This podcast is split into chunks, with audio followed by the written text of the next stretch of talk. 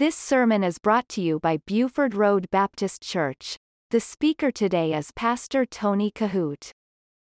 Well, take your Bibles and turn with me to Revelation chapter 2. We're going to get started, get to work as we study this incredible book. And I pray that it's been a blessing to you as it has been to me, a book that demands a lot of intense study and concentration and so very important that we keep all of the Word of God into context. But I will assure you that it's very easy to take this particular book out of context if we're not careful and appropriate good, clear, diligent study. And it's taken quite some time to uh, bring us to this point and place with study, and I hope it is a blessing to you. We're going to pick up tonight with verse number 13 and uh, I'm going to read this passage and then we'll um, get to work and uh, our verse by verse study of it. So the scripture says this in Revelation 2, verse 13 Jesus speaking, I know thy works and where thou dwellest, even where Satan's seat is. Now that's a powerful statement. That's where we left off last week uh, in our study. Uh, and if you remember when God had entered into a conversation with the devil concerning the life of Job, and the devil was tempting God and insinuating that he could get Job to cuss and swear and, and to blaspheme God's name. Uh, and uh, God said he, he's not going to do that. And the devil said, Well, uh, that's because you have a hedge about him. He said, You remove the hedge and I'll get him to fall to his knees. But prior to that whole incident in that story, God asked Satan, where have you been? And the devil said, I have been walking to and fro, up and down the earth. We do know that he is the prince and power of this air, this atmosphere. The Word of God clearly teaches us that. But when the Lord Jesus makes a statement like this, even where Satan's seat is. I, I don't want you to feel that Satan is confined to a geographical place. Uh, and I don't want you to think that this, this is where the devil's throne is. We, we know that God has a throne. We know that Jesus is at the right hand of the Father. He is making intercessions for us. He is our great high priest. He is our mediator. God does have a throne, a great white throne. But when you read a passage of scripture like this, there is a very deeper meaning, and if we're not careful, we can take it out of context. But even at that, this was a most dangerous place on the earth. And the word says, And thou holdest fast my name, and hast not denied my faith, even in those days wherein Antipas was my faithful martyr, who was slain among you, where Satan dwelleth. So let's talk about that tonight. Now, I want you to look at this very carefully here. There, there's so much happening in this one verse. I know where Satan's seat is. Now, what this is describing is that this was a place where the devil was violently working. Keep that in mind.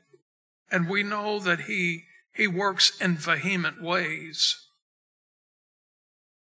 all over the earth.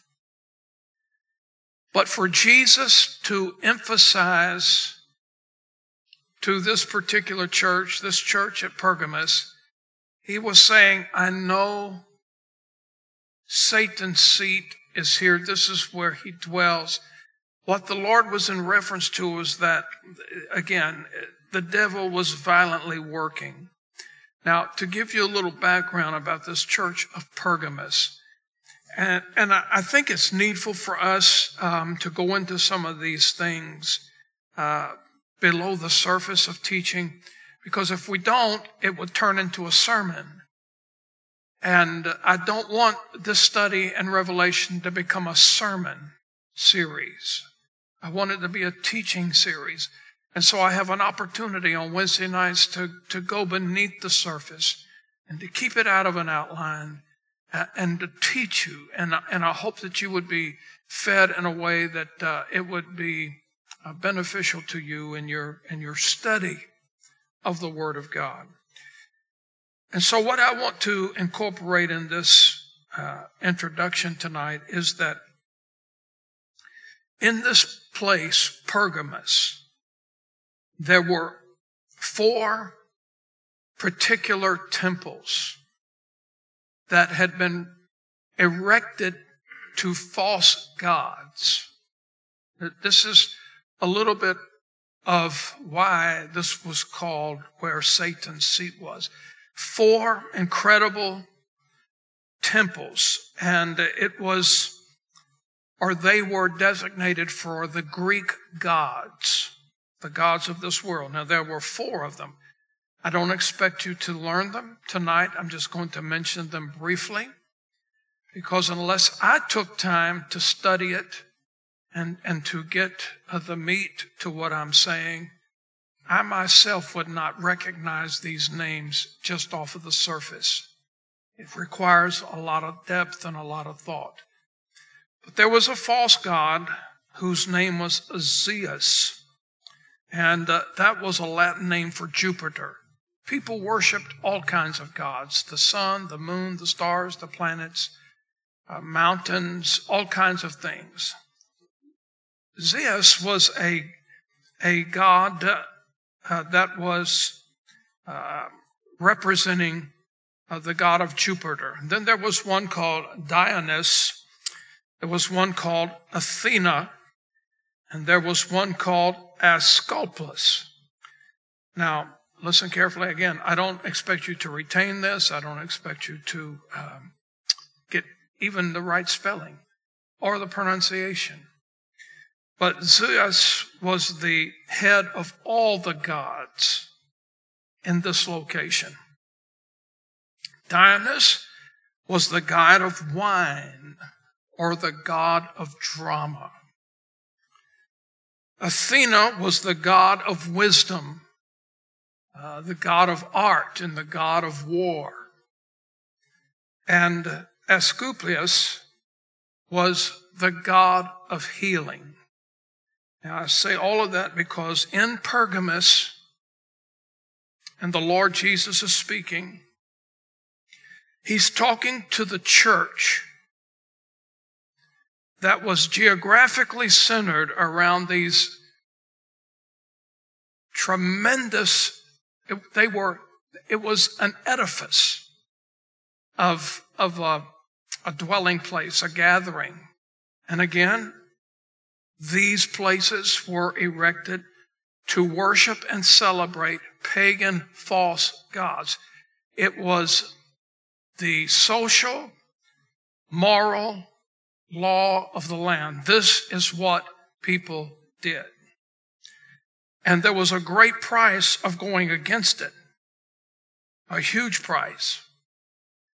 And when believers in Pergamus chose not to go along with the system and to bow down to these Greek gods and to play the game, when they decided not to do that, it was horrific consequences. There were consequences all along the trail of the early church. People were martyred, burned at the stake, thrown into the arenas of starving, savage beasts.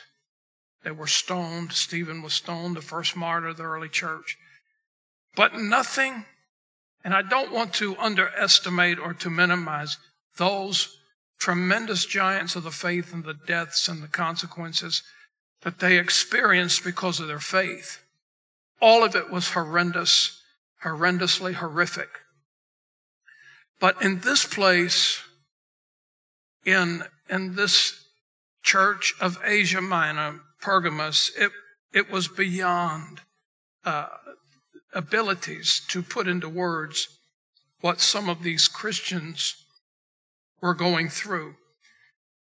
At the very least, to simplify it, it was truly a place of pagan worship. It was a place of violent persecution. And that leads me to say, and I've told you this several times on several occasions, that the most prized possession that I have in my own personal library is this book right here. And I'm just noticing that uh, it's falling apart and it's it's uh, tattered and worn. But if you don't have this book in your own personal library, I would encourage you to get it. It's called Fox Voices of the Martyrs, and it records the martyrdom of early believers from 33 AD until modern time. It's an unbelievable book. I would encourage all of you to get it. But while I'm saying that, let me just step aside of the whole thing here just for a minute and say, sometime soon, I'm going to set a table up in the lobby and I'm going to um, make available for you, uh, and, and, you can make a donation to the church. I've got so many books in my own personal library, I have no more room for them. In fact, now I, I just I have to release myself from many of them. And I have studied them and used them throughout the years, but honestly, I have no place. Uh, when I build a sermon and work on a sermon and I put them in a notebook and I have no place for them. It's on the floor, on the shelves, on my desk, it's everywhere. I don't have any. So I, the, the solution to that is to make them available to you.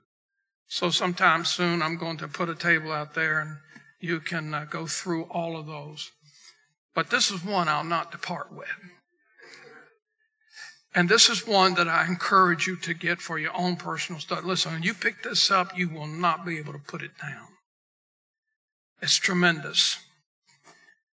But there's something else here in, in this particular verse, verse number 13, uh, because there, there is an individual mentioned here that probably you've never taken time to meditate on him, focus on him. You, you really probably do not know anything about him. And his name is Antipas. But coming from the Lord Jesus himself, Jesus says this in the latter part of verse number 13. He said, um, Antipas was my faithful martyr. He was just as faithful in death as he was in life. He said, Who was slain among you where Satan dwelleth? So Jesus emphasized again, he did not want us to lose the fact, the thought that uh, this was a terrible, wicked place. Satan was violently working in this area. And again, don't think that he was having uh, uh, slumber parties in other places of the world. That's not the case. He was, he was working very vehemently against the God and against the Lord Jesus, the Holy Spirit in the early church with early believers, very much so. But this particular era, at this particular time, it was horrific and horrendous. And that's why Jesus said, where Satan's throne is. This is where, um, where, where he, he's dwelling. This is where he's working, where Satan's seat is. So I want to make that distinction and I want you to get some clarification on this. Now, this man, Antipas, he gave his life for the gospel. And uh, Jesus, it, it was a very special recognition for Jesus himself to give him special mention by name. It was his calling. Antipas was a faithful worker in the church of Pergamos, and it was his calling to minister in a very wicked, vile, cruel atmosphere. We have no idea really what this man went through uh, for the cause of Christ. But Jesus had complimented him and also those who were in the church at Pergamos uh, for their standing firm and standing fast on the word. Now, in verse number 14, the tone of Jesus changes. This is interesting. And I want you to see this. As he compliments those few that were standing fast in Pergamos, he comes out of that complimentary, so to speak, uh, tone, and, and he changes it. He says this in verse 14. He said, But I have a few things against thee, because thou hast there them that hold the doctrine of Balaam, who taught Balak to cast a stumbling block before the children of Israel, to eat things sacrificed unto idols, and to commit fornication. So again, the Lord comes out of this very complimentary mode and he begins to rebuke them. Now, by the way, Balaam was hired, if you remember the story, by Balak to curse the nation of Israel. But when you read that Old Testament story, God would not let him do that. But he did something that was almost much worse than cursing Israel. Much worse to corrupt God's people. And that was he introduced God's people to strange Moabite women. That had almost irreversible consequences because it was these women in the beginning who basically corrupted the nation of Israel. These Moabite women and their persuasions, they were able, they encouraged the nation of Israel to eat things that had been sacrificed to idols. That, that was huge. That wasn't a little thing. Not only were they convincing the nation of Israel to eat things that were sacrificed to idols. Keep in mind, Pergamos was a place that was full of idolatry. They had four pagan temples. The Moabites, back in the Old Testament, they, they had convinced Israel to eat things sacrificed to idols, but also to freely and randomly, uncontrollably, without conscience, to commit fornication as well. So these Moabite women, they did unbelievable things in the early days of the Old Testament. One of the most astonishing things when you stop and study the Greco Roman world was that they, they predominantly looked upon prostitution as a needful and an acceptable way of life. And in my study, this is what I learned from that realm of people.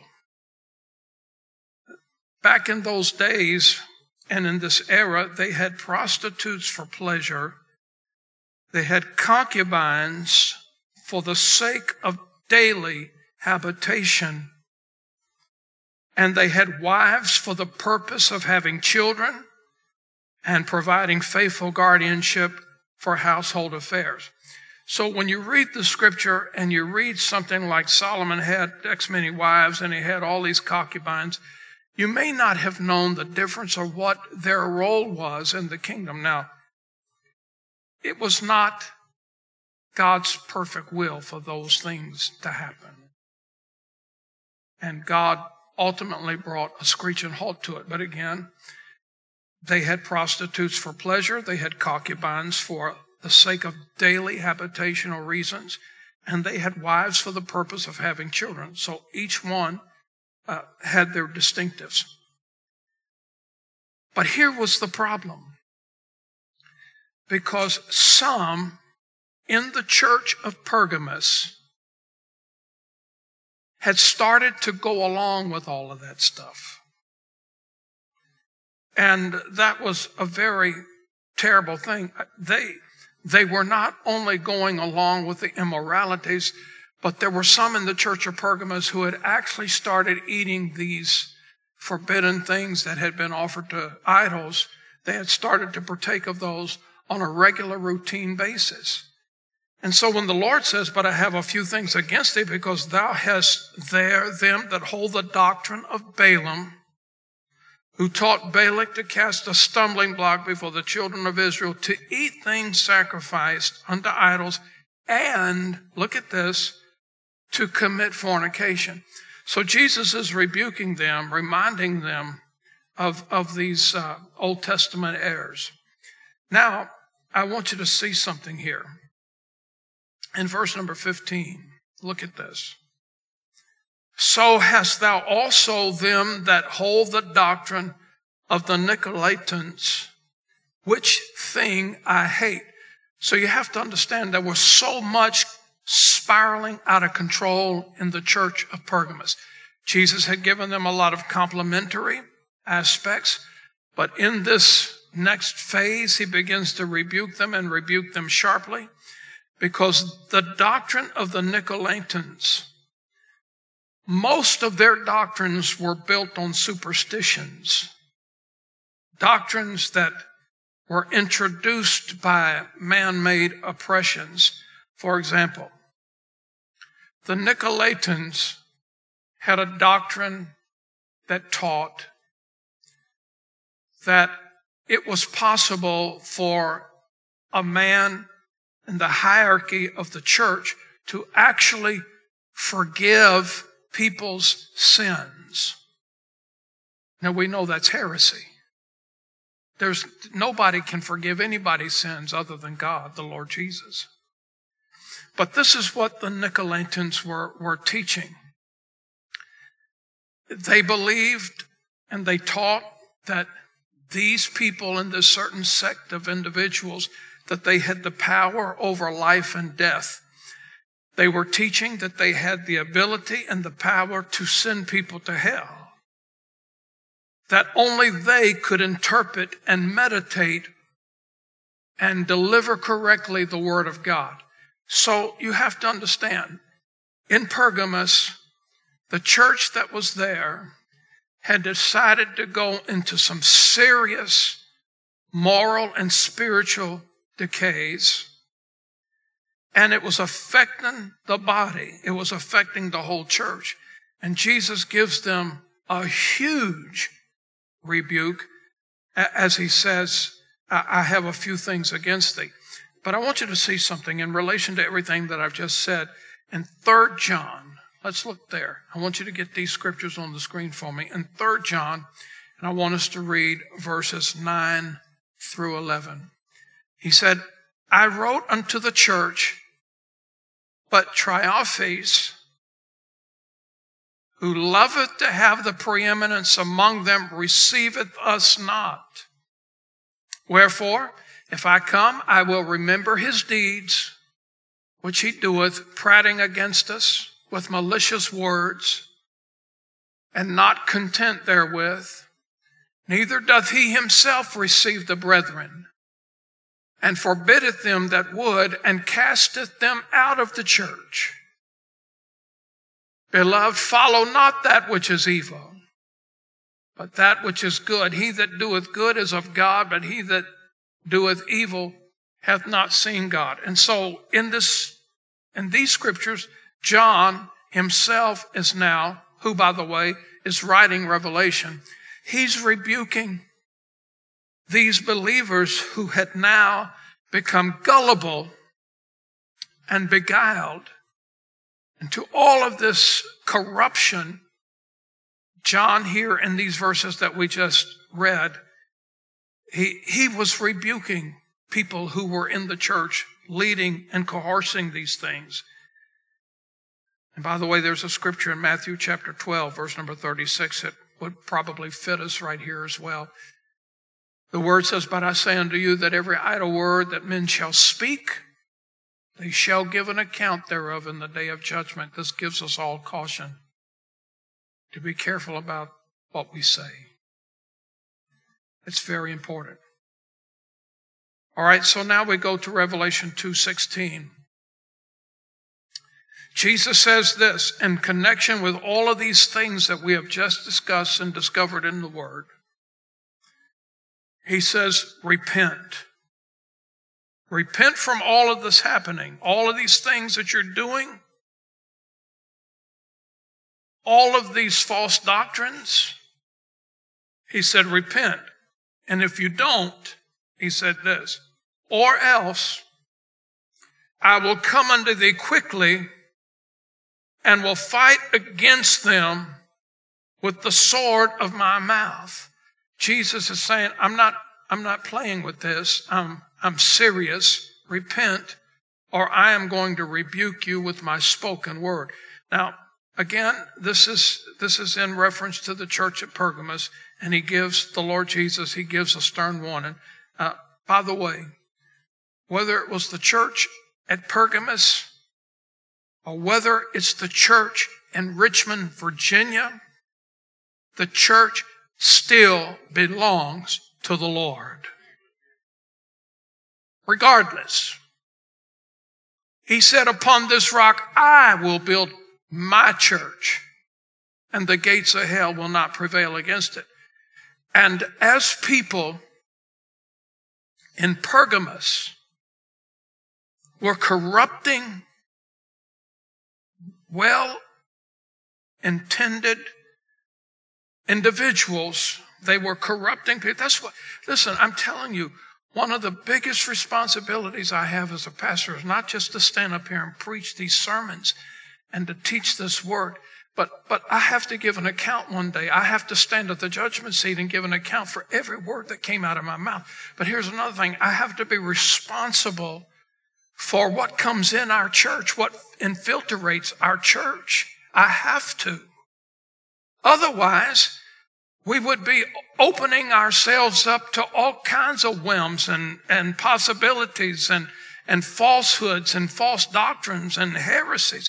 I told you a few weeks ago that uh, it hasn't been too long ago that a young man he had he had told uh, brother Adam that God had given him a vision. I'm I, don't believe in spooky religion, but I believe God does speak to us in, in, in ways of unusual circumstances at times, and uh, that can be interpreted and worded in different fashions and phases. And I know what people mean when they say stuff like that most of the time.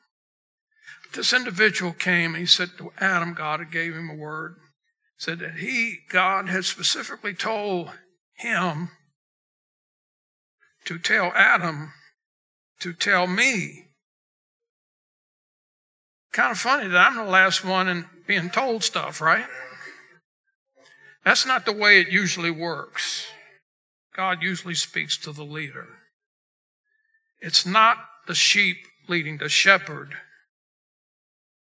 It's the shepherd leading the sheep. That's the way it's always been. But to make a long story short, I'm two minutes over already. He said, God told him that he was to come here, I was to teach him the word, he was to be my understudy, and I was to help prepare him for the ministry. I'm leaving out a hundred miles of de- detail here, but so I met with him on a Saturday morning, him and his wife in my office, and I began to question him on his salvation, doctrine, all kinds of stuff, and I said, Man, know, brother, God hadn't told me any of this stuff. I'm not your judge. I'm not your Holy Spirit.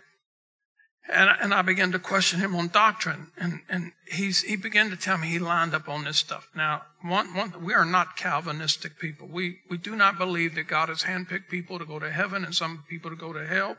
We don't believe that. We believe in whosoever will may come.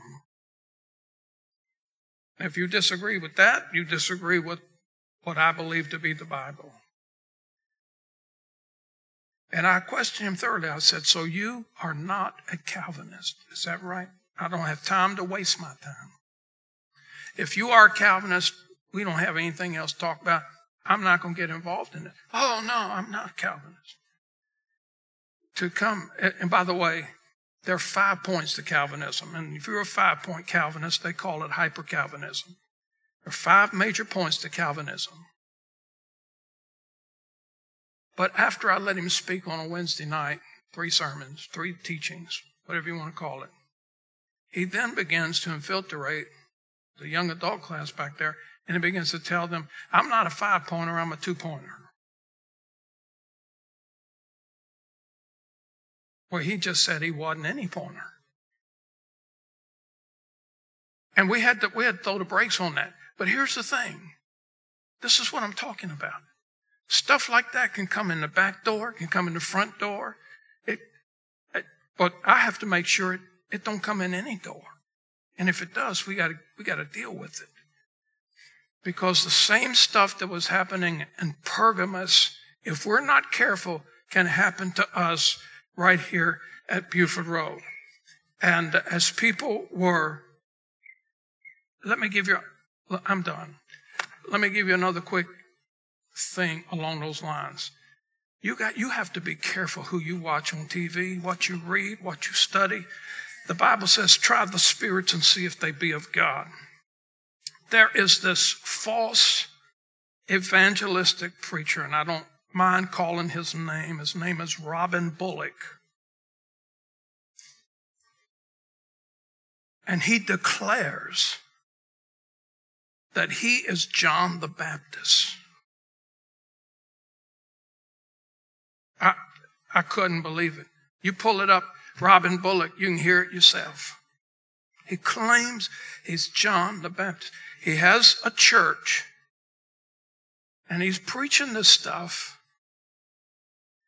And, and I'm saying all of that to say this that as in Pergamos, when people started changing the word of God and drifting, when you start telling people you're, you're the only one, like the Nicolaitans, you're the only one that can forgive sins, and you have the power to send people to hell and you can do all of these things that are contrary to the Word of God. When you open yourself up to those kind of realms and possibilities, it's, it's the workshop of the devil.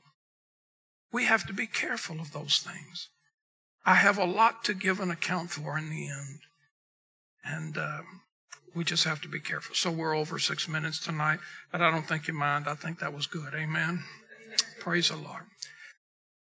You listen to Pastor Tony Kohout. For more information, visit our website at BufordRoadBaptistChurch.com.